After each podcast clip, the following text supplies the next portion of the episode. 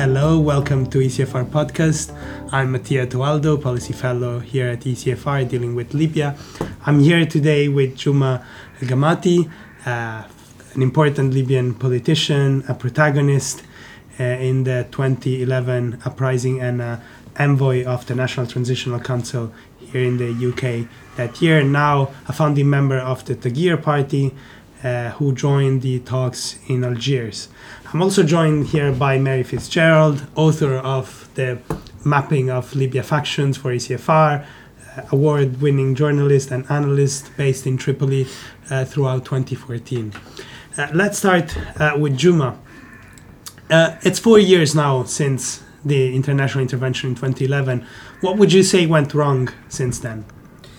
Well, I think looking back at 2011 and the international intervention in Libya, which obviously was uh, criticized uh, uh, as well, I think it was uh, uh, correct. It was morally and politically right to intervene because Gaddafi turned the Libyan revolution very bloody. He started using weapons against demonstrators and he was uh, uh, going to kill as many as possible in order to stop this revolution. So it was right for the international community to intervene and uh, prevent a major genocide or massacre in Libya. However, after the revolution was over in tw- on 20th of August uh, 2011 and Tripoli uh, was liberated, uh, there was no really concrete, comprehensive plan to stabilize the country and have a clear uh, route map uh, for the transition. Although we had uh, the transitional uh, council, the Libyan Transition National Council, with the, that issued earlier uh, temporary uh, constitutional declaration that showed some political map, but it wasn't really clear and comprehensive. But more importantly, the stabilization plan. the, if you like, the the day after or the morning after, what do we do? How do we stabilize Tripoli and the other cities? How do we bring back the police force? How do we how do we rebuild the army quickly and all the security operators so that there is no security vacuum and there is no this uh, competition uh, for power and, and everybody is uh, trying to grab as much power and, and wealth as possible i think um, uh, the international community and especially the uh, alliance that the, the mainly america and europe uh, should have remained engaged with Libya, engaged more politically and engaged more in the sense of capacity building and offering capacity support and offering uh, expert advice on how to um, rebuild all these uh, vital institutions very quickly. Instead, I think the international community more or less walked away and left Libyans to their own devices out of the fear that they will be perceived as meddling in Libya and taking over Libya, and, and obviously with the hindsight of the bad Iraqi uh, experience when Bremer was installed as a governor of Iraq and all that uh, followed afterwards. So I think that maybe that is partly what, uh, uh, or mainly in, for me is what went wrong. And the irony is that uh, the uh, Libyan post revolutionary leadership took some decisions which were similar to the ones that Paul Bremer took in Iraq. There are some similarities with the de-Baathification implemented by Bremer in Iraq and the political isolation law approved by the Libyan parliament. Yeah, I, th- I, think the I think the political leaders that took over in Libya, mainly the national, the transitional national council, and the governments that followed, I think they lacked experience, they lacked uh, uh, strength uh, of character, and and and they lacked a vision and they made major mistakes. For me, probably the biggest mistake was the decision to pay to pay militias money and salaries. I think that was the biggest mistake because that just opened Uh, a whole door for every young Libyan who was unemployed to join a militia and draw a very handsome salary, which was over a thousand dinar. When during Gaddafi's era, the average salaries were about 300 dinar. I think that led to this proliferation and mushrooming of militias. And instead of about 20 or 25,000 fighters during the revolution, all of a sudden we had about quarter of a million people with arms and joining militias and drawing salaries from the state. So I think that was that was one of the key bad decisions that the Libyan political leaders, out of um, inexperience and lack of vision and insight, have made. And unfortunately, those militias are there and are fighting uh, the Libyan civil war, and those camps are further fracturing every day. Uh, Mary, Yes, indeed. Uh, since last summer, Libya has uh, what we could call uh, two very, very broad camps, uh, each comprised of a myriad of very diverse and uh, shifting alliances.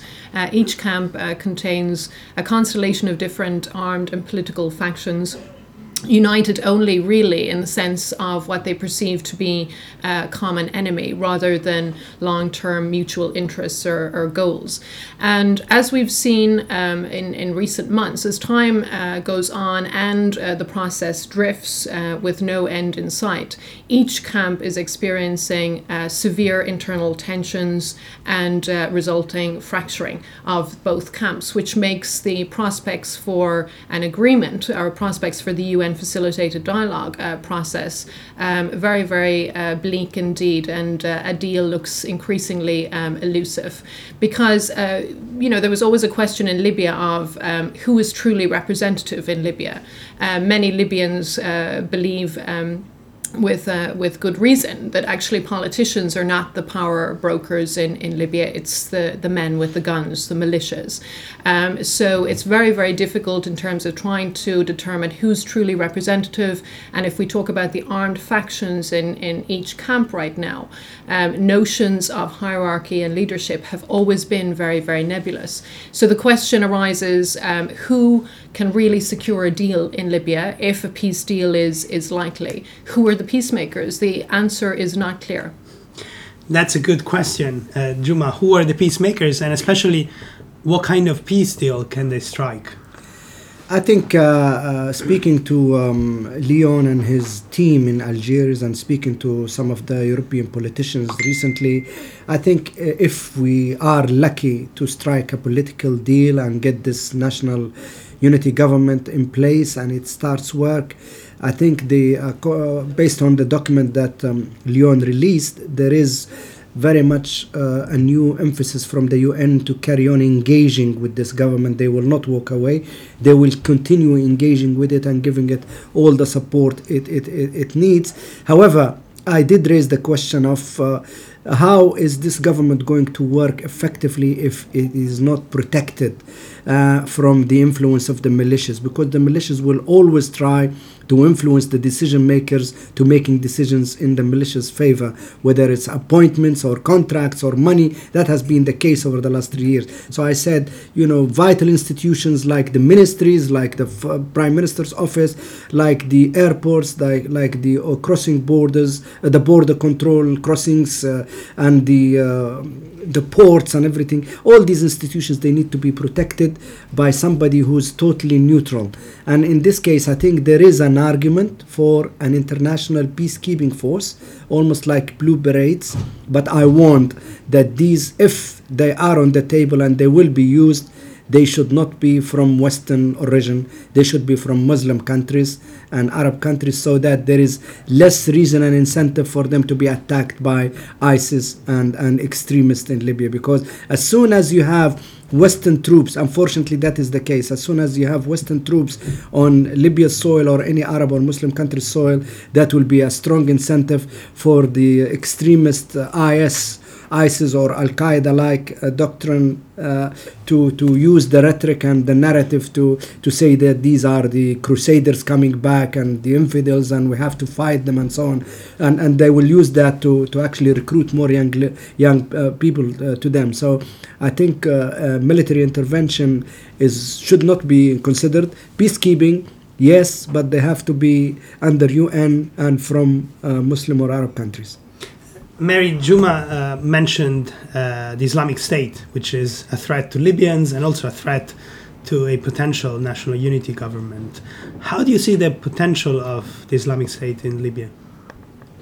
Well, I think it was always a question of not if but when uh, Islamic State would emerge in, in Libya. Um, as far back as over a year ago, um, several political figures in, in Libya from right across the political spectrum, including mainstream Islamists, were raising concerns and conversations with me about um, uh, what would happen when the young Libyan men who had gone to join Islamic State in Syria and Iraq started returning to Libya.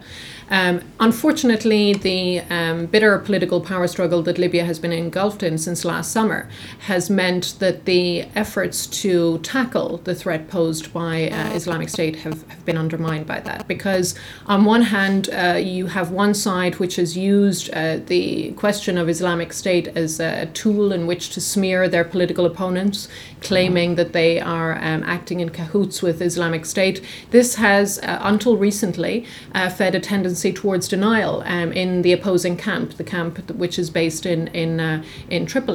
That has changed recently because that camp in, in Tripoli has, is increasingly targeted by Islamic State themselves. Uh, in Islamic State propaganda, they seem to be um, attacking the uh, so-called Dawn camp more than they're attacking the other side. We've also seen uh, forces from Misrata take on Islamic State affiliates in uh, in the town of of Sirte. Um, but up to now, it's still the case that both sides see the threat posed by Islamic State as less of a priority than prevailing over their political opponents. Until that equation changes, Islamic State will continue to grow.